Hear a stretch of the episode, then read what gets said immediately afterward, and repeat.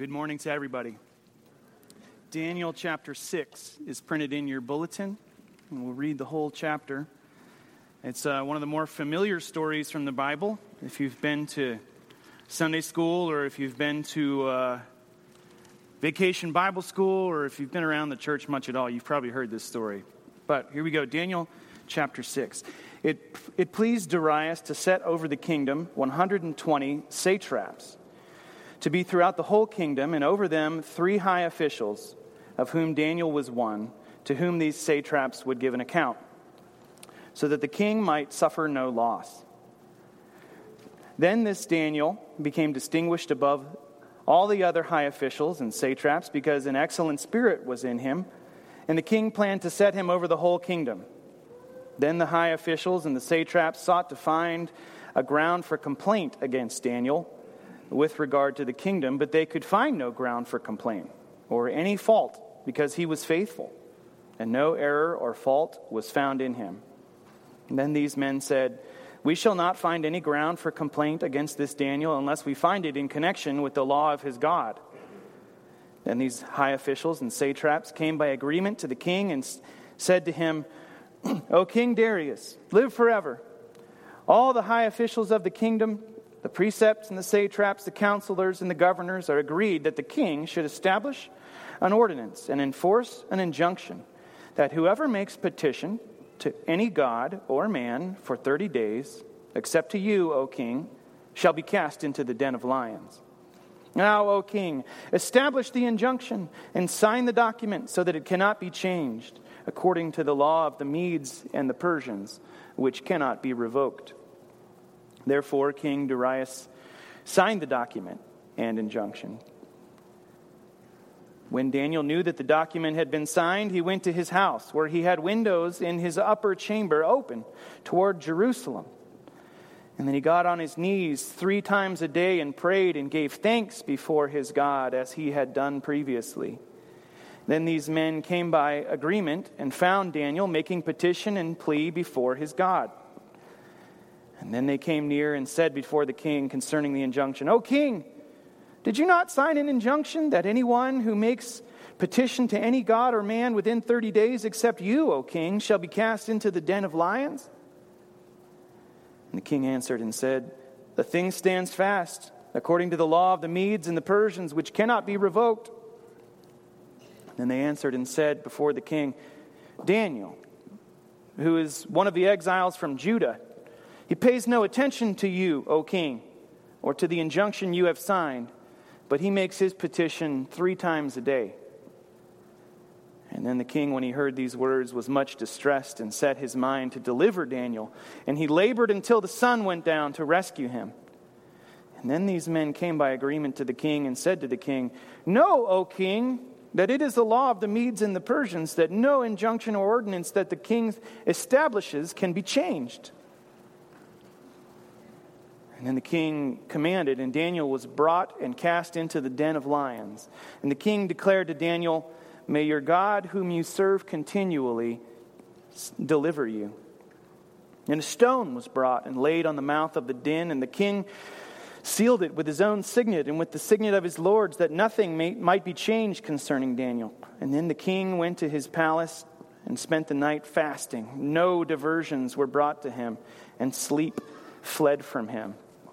I think that's pretty interesting. One, one writer noted the best way to have a good night is to keep a good conscience, that we may lie down in peace. And then another writer pointed out that Daniel might have gotten a better sleep than Darius that night. Then at the break of day, the king arose and went in haste to the den of lions. And he came near to the den where Daniel was he cried out in a tone of anguish. And The king declared to Daniel, Oh, Daniel, servant of the living God, has your God, whom you serve continually, been able to deliver you from the lions? And then Daniel said to the king, who, by the way, was the man who signed his death warrant. This is the man who sentenced him to execution. He responds to him, O king, live forever. He responds to him with honor. My God sent his angel and shut the lions' mouths, and they have not harmed me because I was found blameless before him. And also before you, O king, I have done no harm. And then the king was exceedingly glad, and he commanded that Daniel be taken up out of the den. So Daniel was taken up out of the den, and no kind of harm was found on him because he had trusted in his God. And the king commanded, and those men who had maliciously accused Daniel were brought and cast into the den of lions, they and their children and their wives. And before they reached the bottom of the den, the lions overpowered them and broke their bones in pieces. One author I read about this chapter said that this is an example of how uh, brutal the, the laws of the time were, the, the justice of the time. In Deuteronomy chapter 24, it says that families are not to be punished for the sins of fathers. And yet, here Darius just scoops up anybody he can and throws them into the lion's pit. And then King Darius wrote to all the peoples, nations, and languages that dwell in all the earth. And he wrote this proclamation Peace be multiplied to you. I make a decree that in all my royal dominion people are to tremble and fear before the God of Daniel. For he is the living God, enduring forever. His kingdom shall never be destroyed, and his dominion shall be to the end. It'll even outlast the kingdom of Darius, and he's acknowledging that in this proclamation. Daniel's God delivers and rescues. He works signs and wonders in heaven and on earth. He who has saved Daniel from the power of the lions. And so this Daniel prospered during the reign of Darius, during the reign, and during the reign of Cyrus the Persian. And that word prospered there actually is strictly translated passed through, or even you could translate it passed over. And so there might even be a, a calling back to Israel's history there uh, with their history of the Passover. So, Daniel in the lion's den. This is the part of the book of Daniel that everybody remembers most.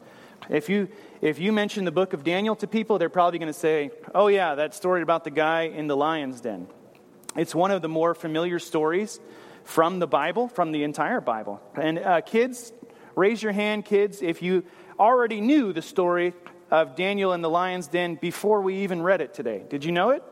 See, I, I figured most of them probably pretty know it, uh, know it pretty well. In the storybooks, though, when you read the, the picture book Bibles, most of the time in the storybooks, Daniel is depicted as a young man. But actually, at the time of this story, he was quite old. He had already served in the court of Nebuchadnezzar, the king of Babylon, and that's uh, recorded in chapters 1 through 4, which we've looked at in previous weeks. He then served in the court of Belshazzar, Nebuchadnezzar's son. That's recorded in chapter 5. Now, in chapter 6, he's serving in the court of Darius the Mede. And then it says that he also served during the court of Cyrus the Persian. And so that's four different Babylonian, Assyrian, Median, Persian nations that he's served, four different sets of governments that he has served. Uh, some of the people who write about this estimate that he served more than 60 years in the court of this foreign country of Babylon. As I said, over m- multiple foreign administrations over several decades. It seems like it would be impossible to retain his Jewish identity at that time, uh, for that length of time, doesn't it? For, to maintain that Jewish heritage. In chapter 1, he tells a little bit about how he went about that. And then in the chapters between 1 and 6, uh, it, it tells about the effects that his Jewish heritage had while he was living in Babylon. But if you were, in, I was thinking this week, if you're an Israelite at that time, maybe you watched the career of this Daniel guy and you see him serving over 60 years in the government of the people that have you captured in exile and won't let you go home, even if you wanted to, which apparently a lot of them did not want to. But even if you wanted to go home, this government says, nope, you're Babylonians now. And you might look at the, this 60 year career of this Daniel guy and you, think, you might think, was Daniel even interested in going back? And is he, is he really even helping us at all? I mean, there might have been some confusion at that point. It seems like uh, Daniel took Jeremiah 29, verses 4 through 7, very seriously. Brad alluded to this very, in the first sermon on the book of Daniel several weeks ago. Thus says the Lord of hosts, the God of Israel, to all the exiles whom I have sent into exile from Jerusalem to Babylon build houses and live in them, plant gardens and eat their produce Take, take wives and have sons and daughters, and take wives for your sons, and give your daughters in marriage that they may bear sons and daughters. Multiply here and do not decrease. But seek the welfare of the city where I have you, uh, where I have sent you into exile, and pray to the Lord on its behalf, for in its welfare you will find your welfare. And nobody seems to have taken that more seriously than this guy, Daniel. And yet, the story is one of faithfulness. We're not talking about a guy who went off the rails here and people are looking at him and saying, well, he's more Babylonian than Jewish. I mean, he somehow managed, in the midst of a foreign and hostile culture, to retain his, his truth, his goodness, his beauty, his purity. He, he, was managed, he managed to continue following after God even in the midst of all of that. He seems to have taken every aspect of his Hebrew faith very seriously the, the history of God with his people, the promises that God had made for his people. He's, he seems to take all of that very seriously. Well, there are a lot of different ways we could look at this story. I'm sure that over the years you've, you've probably heard several different takes on this story of Daniel in the lion's den in chapter 6. I'm going to I'm going to focus in on the three fears in this passage. There are three fears. Daniel chapter 6 can be divided into three people who might have been motivated by fear. And the first one is in, chap- is in verse 2. Was Darius afraid? That's what is the first thing that we learn about him? What's the first thing that we learn about his character? In verse 2, it says that he was, uh, he was afraid of suffering loss. He wanted to avoid trouble. And so he hatched this elaborate political plan with layers of administration uh, to help him avoid loss, to avoid trouble. That reminded me of another leader that I recently read about the last leader of the Aztec Empire, Moctezuma II. He became the emperor of the Aztec Empire in 1502 by consolidating this empire that stretched from Mexico, uh, across Mexico from sea to sea.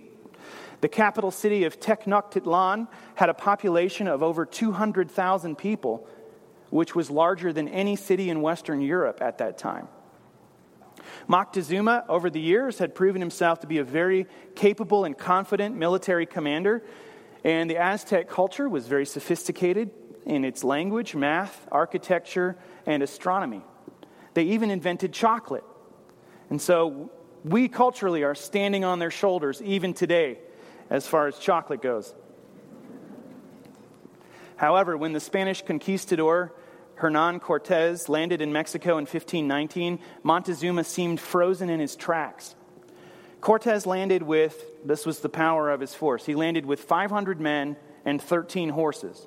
That's what he had. Moctezuma had an army of thousands, tens of thousands at his disposal if he just said the word. And yet he refused to engage the Spanish. Instead of an overwhelming army of soldiers, he sent uh, a series of magicians and gifts to distract Cortez and try to dissuade him from continuing his invasion. Historians have long debated Moctezuma's response. Was he trying to orchestrate some kind of master plan, some kind of slow game that ultimately backfired on him? Or was he simply frozen in his tracks, not knowing what to do? not knowing how to respond. Either way, his hesitation undid him, and in just two years, the entire Aztec empire had been wiped away. I find it interesting that Darius built this elaborate, expensive political system to avoid trouble, to, to avoid loss. What kind of trouble was he trying to avoid? We, it doesn't say, we can speculate. Was he trying to prevent a revolt? by kind of keeping things compartmentalized and organized and keeping various people happy or under control? Was he trying to insulate himself from criticism you know, by building layers of government. Well, see, Darius is not, I'm not the problem. It's the, you know, oh my goodness, look at that guy down the food chain. That's the problem. Um, maybe he was trying to, to, to, to, to slide blame onto other people. We don't know. Was he trying to build accountability and prevent corruption? Maybe he was tired of, of losing, uh, losing money to corrupt people beneath him, and he wanted to build some system to where it would increase his wealth. Maybe he was just overconfident. Maybe he thought, well, why am I doing all the work of running this empire? What if I just got all these guys to do the work and I can just kind of coast? What if I can just enjoy being king while other people do the work? He did all of that to avoid trouble. But then trouble came anyway. He had hoped to put Daniel in charge of the entire kingdom, but then he was forced to sign Daniel's death warrant. The very thing that he wanted to avoid came to him in a way that he never anticipated. And that happens, doesn't it? I think we've all come close enough to circumstances like we I've never been the king of an empire but I have tried to prevent things that then resurface in, in ugly ways, in ways I, I never could have anticipated. And I'd imagine that that's not, uh, that's not an experience that's unique to me. I had a great conversation this past week with somebody about how power corrupts. It seems like nearly any time someone is given adoration and unchecked power, how does that story end? It ends with injustice, it ends with tragedy. It ends with the collapse of that person. That person collapses from within. Maybe that's what we're seeing with Darius. And the problem is when people collapse in a circumstance like that, they tend to take uh, other people around them with them. And it causes a collapse of others too. Well, whatever Darius was afraid of, whatever trouble he was trying to prevent, he hit a home run when he appointed Daniel Daniel was literally perfect at his job, which leads us to the second group of people who might have been motivated by fear. And that's all of Daniel's fellow leaders. What are these other leaders afraid of? What made the 120 satraps and two other high officials attack Daniel? Why were they so jealous of him? Well, for one thing, he was excellent. They tried. They tried to find dirt on him. They went and, and did all their homework on Daniel. They, tried, they, they couldn't accuse him of being corrupt or lazy. And the fact that they felt threatened by that actually tells us a lot about them, doesn't it? Perhaps he was preventing them from being corrupt and skimming a little bit of Darius' taxes for themselves. And on top of that, Daniel was also an outsider who made himself uh, visibly different in terms of his food, his drink, his dress, and the other aspects of his life. That's all recorded in chapter 1. Perhaps you remember that from when we were looking at chapter 1 together. Notice in verse 12. Look at verse 12. Notice how they accuse Daniel. They point out his foreignness. They call it out. Now, Daniel, you got to, Daniel's been living, uh, not just living in Babylon, he's been a high government official in Babylon for half a century at this point.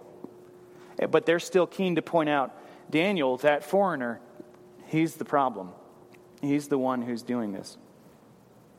So their thinking is something along these lines Who is this weirdo? This guy who refuses to look like us and dress like us and play, play the games that we play. Um, and why should this weirdo be our superior? And in doing so, they, they have no regard for King. They don't, they're not really honoring King Darius. It's fake honor.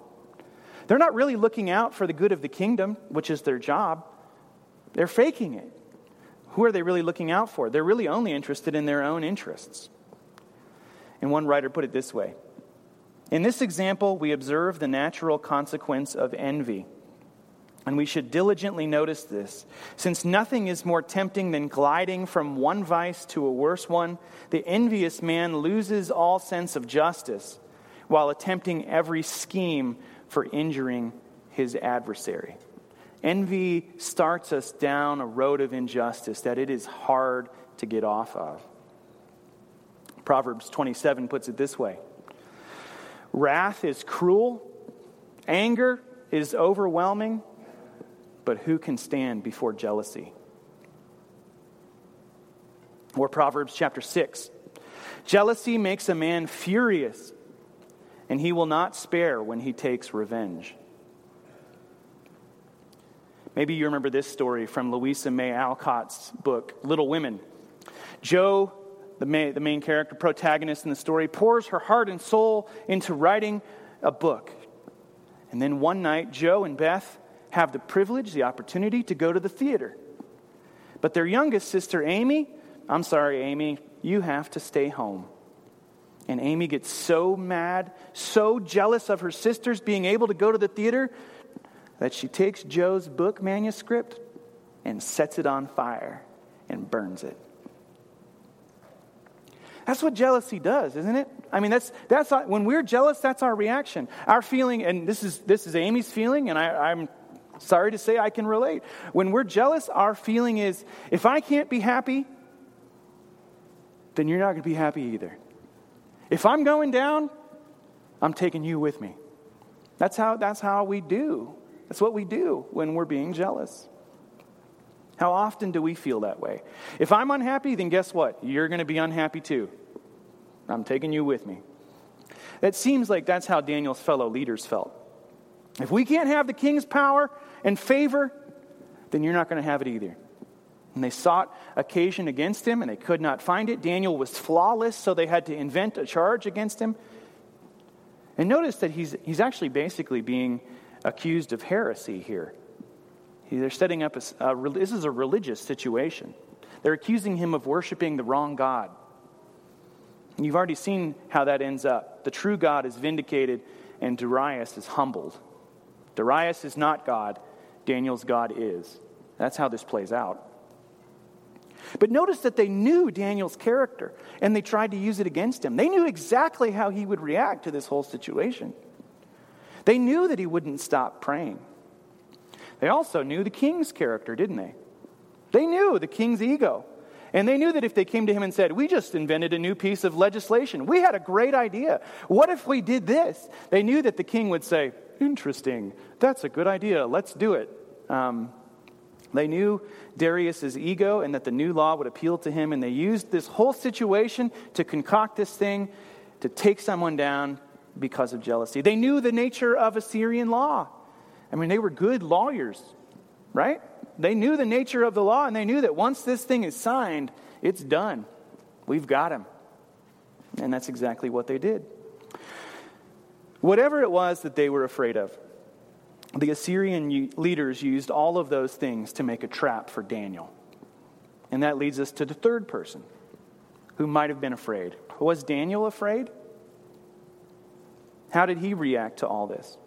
We don't know if he was afraid. I mean, it's hard to, it's hard to believe that he felt serene as he was being lowered into a pit of lions. You know, I would expect that that would make your heart rate increase.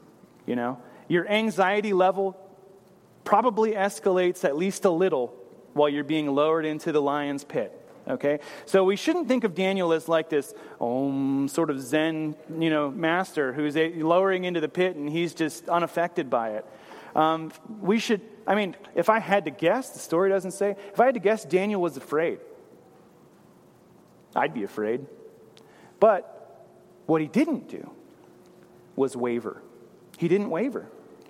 He didn't change. He continued praying right on schedule. He had a prayer schedule have you thought about that before? He had a prayer schedule that was so regular that it was known to the other officials in the government and they knew that they could use it against him. I mean, like, is that our testimony? I mean, are the people that, I mean, it's not. Are the, the people that know me don't think, well, I know that, I sure know that Brian's going to pray these three times a day. Um, so Daniel, he, he continues praying right on schedule. He doesn't waver even once. Verse 10, it says something interesting. He prays toward Jerusalem. He opens the windows of his, of his upper floor and he prays toward Jerusalem. Why? Is this like a praying toward Mecca thing? Um, I mean, the thing is, actually, God's not in Jerusalem anymore once the exile occurs. The glory of God had been in the temple in Jerusalem, and the glory of God had left the temple, and the temple had been razed torn down to the ground to where not one stone was on top of the other. Jerusalem wasn't where God was anymore. So when, when Daniel's praying toward Jerusalem, it's not what he's praying to, it's what he's praying about. And here we are, 50, 60 years into his service in the government of Babylon. He's praying toward Jerusalem because he is continually, continually praying for the homecoming of Israel. Even as an old man serving his third of four foreign heads of state, his prayer was for his people's return home. That's remarkable. He's faithful, consistent, he keeps going, won't be stopped. Notice what Daniel doesn't do in reaction to all this. I mean, we can, it says that all of the high officials went in and they talked to the king and they said, hey, we're unanimous in this new uh, legislation we'd like to pass. We assume that Daniel wasn't really in that. I mean, they probably left him out of that discussion, you know. He probably would have raised his hand and said, I'm, I'm actually not in favor of that, you know. Um, and so he hears about this law. It says in, in verse uh, 10 that Daniel heard about the law and then he went and prayed. But notice what he doesn't do. He doesn't object to the law. He doesn't march into the king's uh, chamber and say, you know, proclaim his own virtue and innocence. He doesn't criticize the law as unjust or unfair. Instead, he just uses his trial later on as a, an opportunity to testify about the faithfulness of God. And that way, it reminds us of the story of the apostles in Acts. That when they're brought before uh, Roman rulers, people who have the power of life and death over them, and they say, Is it true that you worship Jesus? That you think that Jesus is God, that he's the, the Messiah? They don't say, I'm innocent. They don't say, This law is unjust. They say, Let me tell you about Jesus. The Jesus that you just mentioned, I'll tell you some things about him that I think you ought to know. And they preach the gospel to Roman authorities who have the power of life and death over them. That's remarkable. Notice in verse 16 that the king is already aware of Daniel's testimony. It's almost like Daniel didn't even need to tell him about it. He's aware of it. May, may, the, uh, may your God, whom you serve, continually deliver you. He knows about Daniel's service to his God because of Daniel's consistent faithfulness. He knew about Daniel's God, but then he still nonetheless had the audacity to put himself in the place of God by saying, Nobody's allowed to pray or ask anybody for anything except for me for 30 days. He still had the audacity to do that. So it calls out, Daniel's story calls out something that's obvious throughout this whole story, but we've got to call it out. We've got to say it right here. There are some laws that should not be obeyed. It's obvious, and we know that. Uh, we instinctively know that. Yes, God tells us to honor and obey authorities in Romans 13, Titus 3, Hebrews 13, 1 Peter 2, and elsewhere. But there are some laws that should not be obeyed. In every nation, every nation, apart from the eternal reign of Christ the King, there will be some laws that are unjust, that go against Scripture. And from Daniel, we learn that sometimes we need to disobey the law. Um, not always. We don't, and we don't need to fight and proclaim our innocence, or sometimes we just need to simply disobey the law. That's the example that we have here. Now, some of us, we don't need to be reminded to uh, that we don't have to obey the law all that often. Some of us have a little bit of a, a rebel streak, and so they don't, we don't need a lot of, a lot of uh, influence to say there are some laws that, that, that, are not worth obeying. But other people, like my wife, for example, are very predisposed to honor the authorities. She's not in here, she's in the nursery today, so. Don't tell her I said that. Uh, for some of us, it will be harder to follow Daniel's example than it will be for others. Some of us, it comes a little bit more easily. For some of us, it, uh, it's harder. But for all of us, we should take note. For all of us, no matter who you are, no matter what situation you find yourself in, you must take note. Don't forget this. If you learn one thing from Daniel chapter 6, you need to know that worshiping the true God is dangerous. It's dangerous. Make no mistake, don't ever think otherwise. It will cost you something. It's going to cost you something. As 21st century Americans, we can be lulled by the relative safety that we live in. Worshiping God, being here today, being spotted here today, doesn't threaten our life, our livelihood, our relationships, or our happiness very often. But we are, you, we need to acknowledge, we are the 1% of world history when it comes to worshiping God. We are the 1% of world history. One pastor in our presbytery put it this way At a presidential inauguration, for example, we hear a number of those prayers which are so often prayed at, at political gatherings. And no one risks his or her life to offer such prayers. They are pious demonstrations, in some, case, in some cases, almost political speeches made by people of very different religious convictions, but none of them is the sort of prayer that would make somebody an enemy of the state. Daniel's prayer, he writes, is nothing like those formalities. Altogether different. Contrast our situation with that of another pastor in our presbytery. At our last regional meeting in Bellingham, Washington, I had the pleasure of meeting the new assistant pastor at Covenant Presbyterian Church in Issaquah, Washington. His name is Shiv Muthukumar, and he's from India. Several years ago, he became the first person in his family to become a Christian. He, studied, he since has studied at Covenant Seminary and has become a pastor. When he has returned to India since his conversion, many members of his family, including his own father, have refused to talk with him or even to see him when he goes back to visit his family. Becoming a Christian has cost him a lot. And here he is trying to serve Christ in the Pacific Northwest alongside of us. Make no mistake, if you faithfully worship the true God, it will eventually, it will cost you something. If nothing else, there will be a showdown between the idols of your heart and the living God. If nothing else, there'll be a showdown between those two gods the fake ones and the real one. One of them will have to go. Which one will it be? Jesus said, If anyone would follow me, he must deny himself, take up his cross, and walk the path I walked after me. And if you aren't ready to do that, then you're not ready for Jesus. You might want a friend or a therapist or Santa Claus, but you're not looking for Jesus in a situation like that. So that's what we have here in Daniel chapter 6. There are two immovable laws colliding here in Daniel chapter 6. Two immovable laws the law of the Medes and the Persians, and the law of God. It's a cosmic showdown on a dusty street at high noon.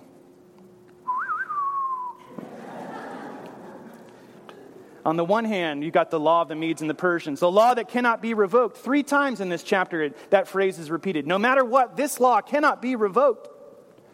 And on the other hand, there's the law of God, which is summarized in a passage that Daniel would have known well and would have meditated on often. It's the, it's the, uh, it's the constitution, in some sense, of the people of Israel. Now, this is the commandment it says in Deuteronomy chapter 6 the statutes and the rules that the Lord your God commanded me to teach you, that you may do them in the land to which you are going over, to possess it, that you might fear the Lord your God, you and your son and your son's son, by keeping all his statutes and commandments which I command you, all the days of your life, that your days may be long. Hear, O Israel, the Lord our God, the Lord is one.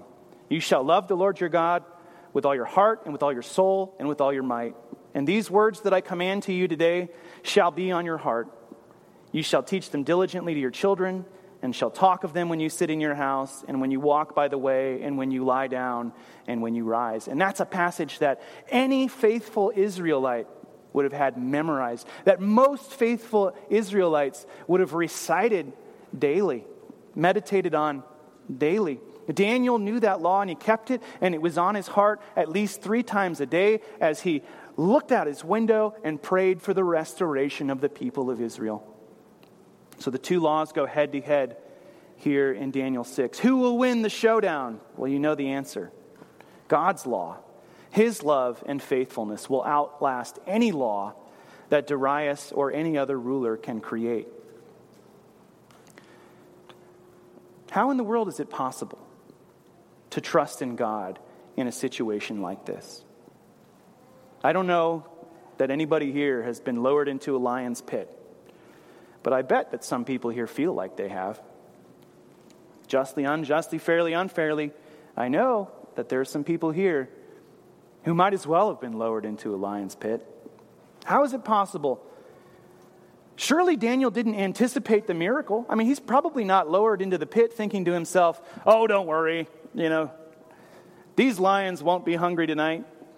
You know, don't worry, God will save me. He's not, he doesn't have some cavalier attitude toward this. In the end, it's Darius, not Daniel, who is humbled. And in verses 27 to 25 to 27, they preserve for all time what King Darius proclaimed about Daniel's God. It's not just a local proclamation, he proclaims it to every tribe, tongue, and nation. He concedes the battle.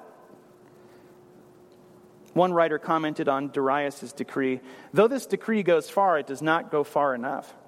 Had he done right and come up to his present convictions, he would have commanded all men not only to tremble in fear before Daniel's God, but to love him and trust in him, to forsake the service of their idols and to worship him only, and to call upon him as Daniel did.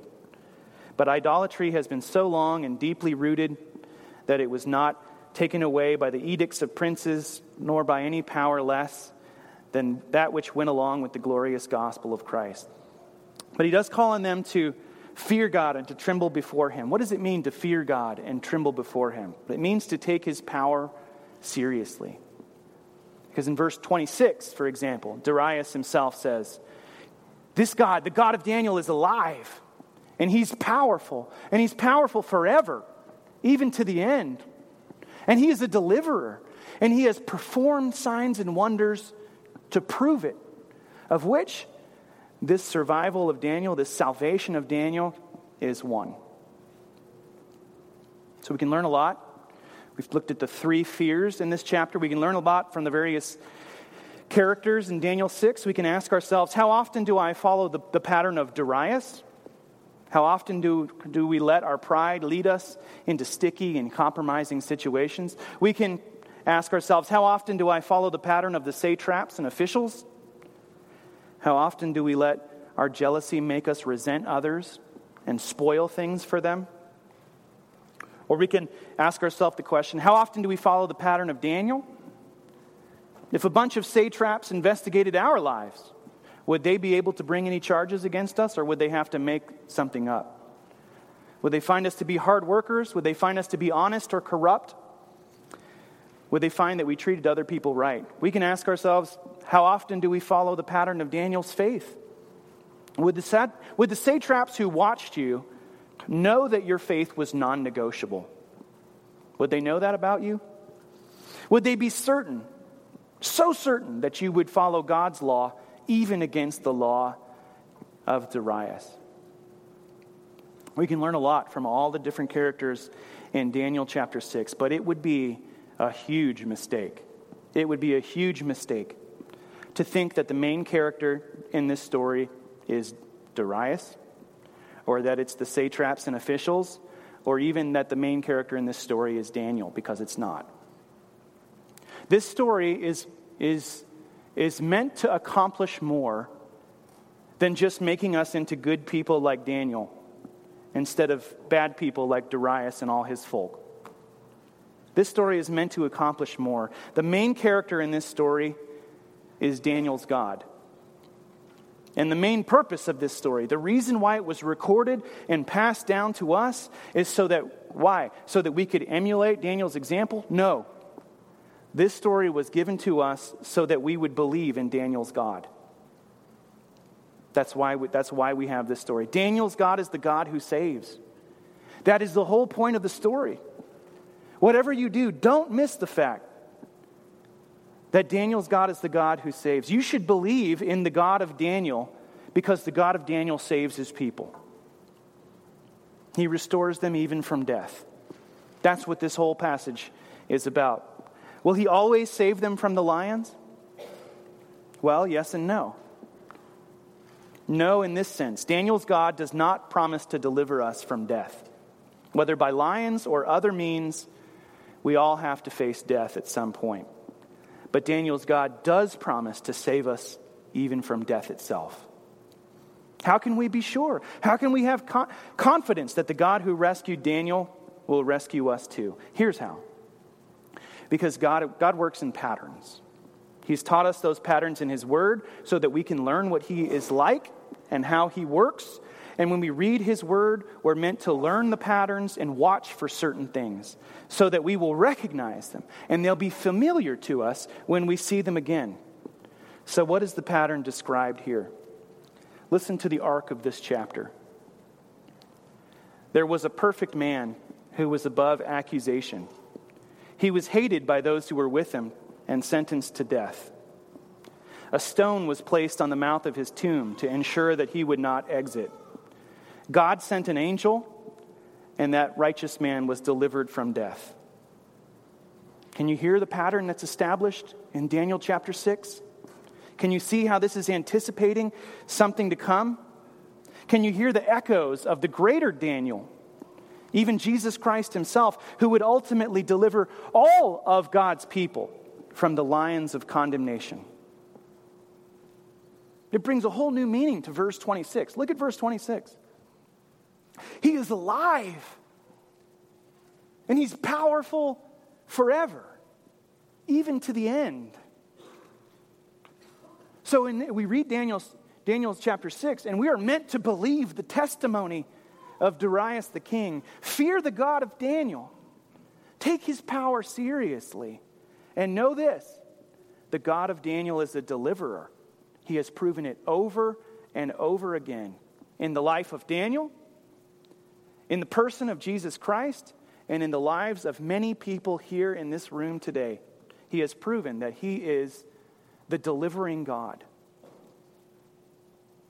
And so we read Daniel 6, and we're supposed to recognize the pattern of Daniel, hear what God has done here, learn what kind of God he is, and build your faith on that. His promises are the law above all laws.